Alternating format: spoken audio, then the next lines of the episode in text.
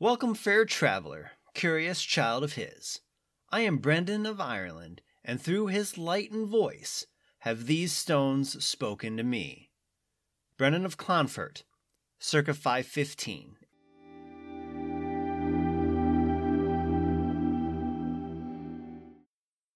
Hello, I'm Andrew, and I want to welcome you to Visions of the Past, a podcast all about the lore of Assassin's Creed. This is episode 81, and today we're going to talk about Brendan of Clonfert. You might be thinking to yourself, who? This isn't a name I recognize. And that makes perfect sense, because Brendan of Clonfert isn't front and center in any Assassin's Creed title. He isn't even a secondary character. The only place where you will find information on Brendan of Clonfert is in the Standing Stone puzzles of Assassin's Creed Valhalla. This might even raise the question within yourself of why we are talking about him. Well, there are a few reasons. One, he was actually a historical person, and two, his journal entries that we find with the Standing Stone puzzles could potentially lead into something interesting if the story is told right. But before we get into all that, let's first talk about who Brendan of Clonfert really was.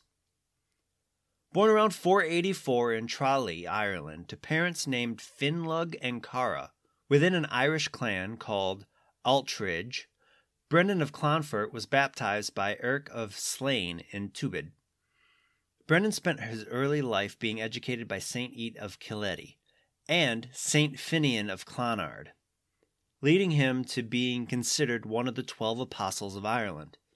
At the age of 26, Brendan was ordained by a priest named Eric, possibly even Eric of Slane, after which he founded a handful of monasteries. Brendan of Clonfert is often known by other adjectives, such as the navigator, the voyager, the anchorite, and the bold, because shortly after he was ordained, he started to travel. He traveled between Scotland and France, and sometime around 530, he went on a seven year voyage to find paradise.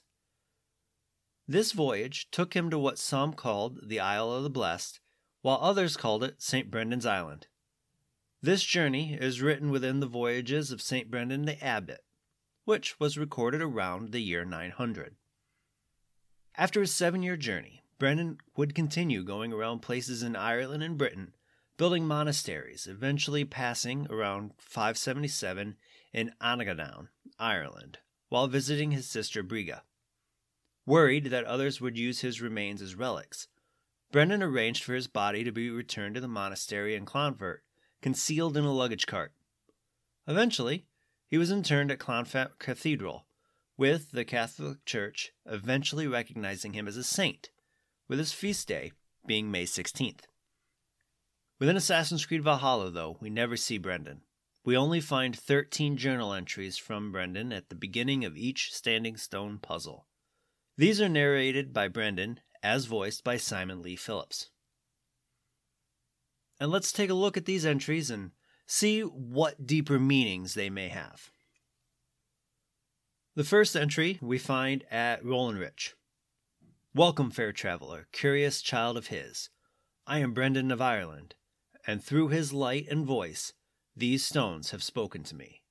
Here lies the markings of him, where a second voice, higher than most, spoke to me again. Listen to all I have learned through prayer. Long ago was a great and tragic war, the offsprings of gods who lived before the deluge. I pray for these rebel agents who came before. This one in particular mentions the Great and Tragic War, along with the Deluge. These are clear references to the human Isu War and the Great Catastrophe, indicating that Brendan knows something of the Isu and their downfall, even if it's not fully clear to him. The Standing Stone puzzle at Mitchell's Fold is our next journal entry. And it states Here, I believe, is where the Nephilim placed sacred stones to guard the chattel of God from other giants. Those present were scared by demons, and God defended the pious, sending the giants away. Only these holy reverberations remain. The work of good souls, who have the earth in their heart, will forever be tied to our ancestors and our Lord via this gateway. The big thing in this entry is the use of the words Nephilim and chattel. The Nephilim were mysterious beings mentioned in the Hebrew Bible that were big and strong. The word itself loosely translates to giants, and some traditional Jewish explanations interpreted them as fallen angels.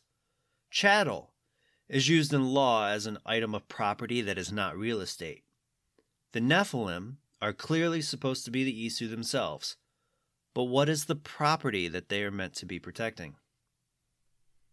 Our third entry we found at Rudston Monolith, and it goes as such. Again, I find traces of the Nephilim. By edict of the local king, I shall prayeth to him, that his light may be known as holy. These luminous placards are the divining rods of him who speaks to me. With effort, I seek the union of all his holy creations. Eta, Juno, Minerva, names that enter my head. Are these the Nephilim he reveals to me? Are these stones their signposts? I pray for your guidance, Lord. Amen. The one thing that really jumps out here is the name drops of Aita, Juno, and Minerva. These are three of the most well known Isu throughout the series, and it starts to paint a picture that the information that Brendan has comes from within himself and not from something external like a piece of Eden. Our next entry is found in the Aspharta stones. The kingdoms of Bernicia and Elmet have granted me the right to worship here, by edict of Eopa of Bernicia. The Nephilim were the only race with the strength to have moved such pillars with the power of the Lord behind them. But what were they guarding against? Did you command them, Lord? Was it for the sin of people of other times? Was it to keep the demons out? This entry really doesn't give us more information, but it does ask a few questions. What did they use these standing stones for? Our next entry was found at a place called Lord and Lady. I shall inform the local Wafangas that he lives among them. Through traces of the Nephilim, the giant warriors who fought for God in their ancient times. They hath left his presence here on earth for us to absorb his light, the light of angels that hath been infused throughout the earth. I feel his power. He calls me my beloved, and I am calmed. I respondeth to my communion, my piety, and become another of his voices. The one new piece of information that comes out of this entry is that Brendan is called my beloved by God. This starts to draw connections to Aita and his sages, and their thoughts on Juno, as most of them called Juno beloved. The following entry was found at Constantin. Here lieth still more remnants of the Nephilim, I have marked a symbol upon the stones, that future folk may imbue their spirit with the energy within. For those who wish to seek communion with the Lord here, be wary. For he speaks through ciphers, and his words are woven with ancient fibers. He is manifest here. He hath made importance of these pillars, brought by the giants of yore. Now, guarding us only as he knows.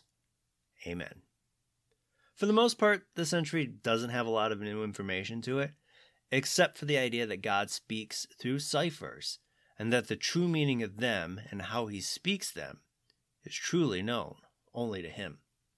The next entry was found at Hiothberg Hjal. I am proud the Lord speaks so clearly through my soul here in Reconset. He talks of his instruments and asks that I be one. It appears the Nephilim were at battle here long ago, against a great tempest. Some few protected us. We must honor these ancient paths. I explained what he left for us here to the Reckon dwellers nearby. Blessed be all those who tread in his holy light. The way that this entry is laid out, it acts like the thoughts in Brendan's head are louder in this area, and that he is starting to be swayed to the path of the Isu and that at the location of Eothberg Law, it saw a battle that most likely was during the Human Isu War, but that, of course, is just speculation. Our next message came at Devil's Quoits. I spoke with him again. He said that he pinned, and I feel torn in two. My loyalty to him tears me one direction, and the Nephilim point elsewhere. Why hath these voices spoken to me? The gospel sing within me, and yet I sense conflict. I sense disagreement among the angels. It saddens me greatly. I will one day weigh my soul, attempt to repent for the missteps in my life. Yet here all shineth brightest, for he let me see. This entry makes it seem like Brendan is confused and unsure if he should follow the voice in his head or what he sees around the standing stones, and it makes him question why he was the one being spoken to, and the conflict that he senses around these stones has saddened him. Our next century came at Seahenge. I have come upon these ancient timbers, tarred for preservation to mark my sacred symbol and pinpoint the source of their power. As I pray, the Lord sends through me the voice of the Holy Spirit. It reverberates with the finery of ancient language, and I am made anew. Were these timbers carried by the Nephilim? Barriers against invasions from afar? Please, Lord, let this truth shineth upon me as bright as your word doth. The highlight of this entry is that he can understand the Isu language, and that hearing it, it revitalizes his spirit. The next message from Brendan came at the Menunge megaliths. Here, in the ancient kingdom of Kent, the Jutes have brought me to where his fire burns through traces of the Nephilim. Here the Lord speaks to me again. He warns of betrayals, of struggles, of the trials of the first ones. I do not always understand his message. If he is warning me, it is because he believes I am worthy.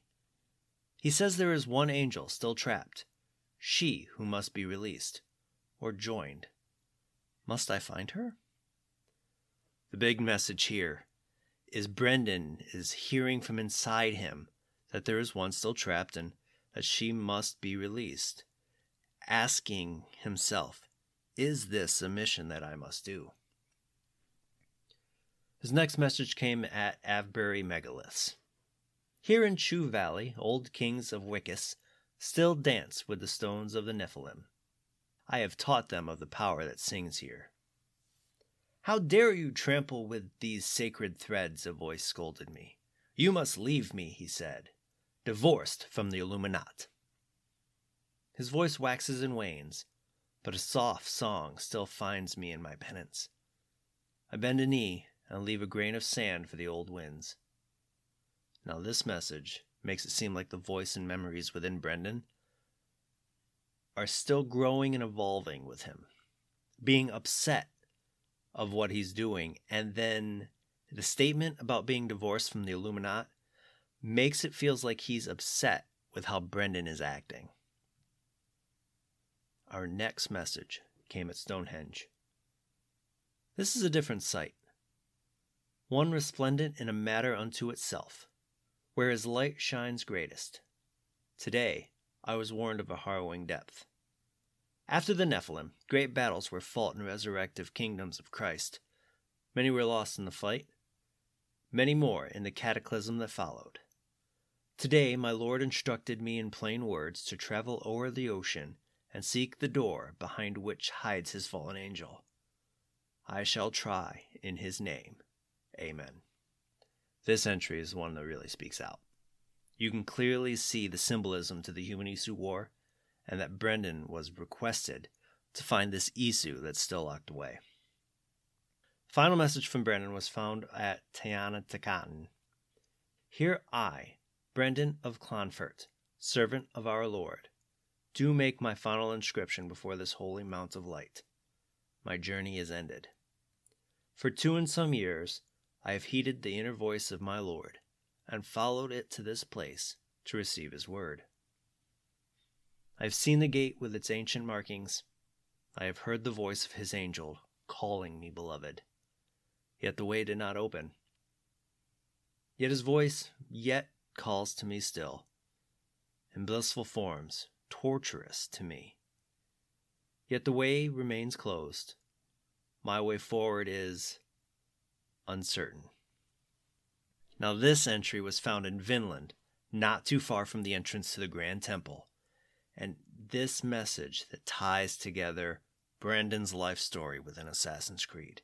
Here he states he has found the Grand Temple, and he could hear the voice of the one locked inside, and that she called out to him, and his failure to open the door led to the voice inside him to continue to call him, torturing him.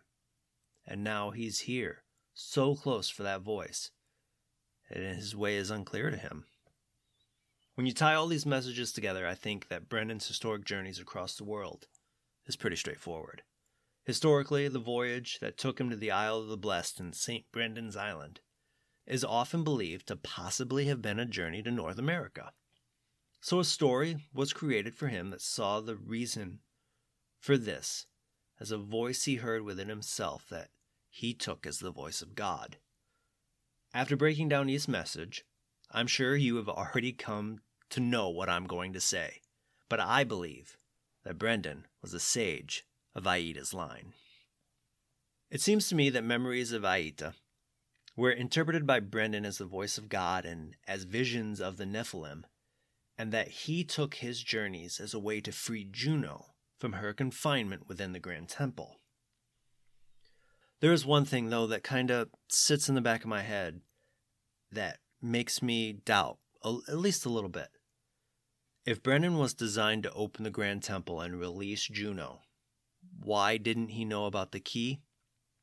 And is the DNA of Aita showing specific memories? Like, after all of these years of knowing about Aita's sages, going all the way back to John Standish and Bartholomew Roberts in Assassin's Creed 4 Black Flag, we know so little about how they work. Like, we know that they have heterochromia and I'm forgetting the other eye mutation that they have. But we don't know if they are a certain segment of an Isu genome, if it's just because you hit so much of a percentage. We don't know exactly how it breaks down from a DNA standpoint. We know that at one point something kicks in and Aita's memories start to take over, much like what we saw with Loki and Basim. But what causes it? Is it possible to have certain segments of his DNA and still be considered a sage? Like if you don't have the the eye mutations, can you still be a sage? Because if you look at Jacques de Molay, we see that he doesn't have heterochromia, though that can be explained away as it being a helix memory that has been edited.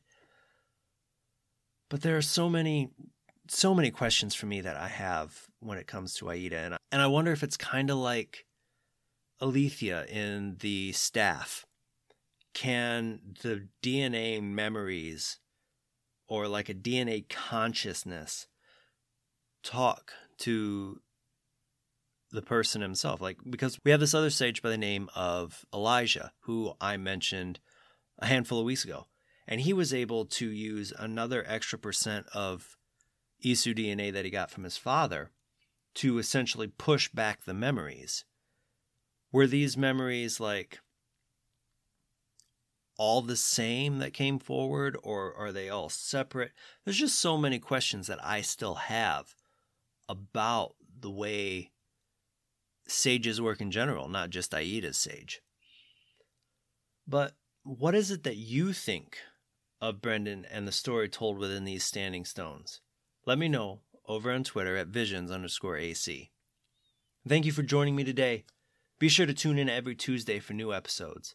If you love stories about Assassin's Creed lore, please follow this podcast on Apple Podcasts, Spotify, or your favorite podcasting platform. And tell your friends about this podcast.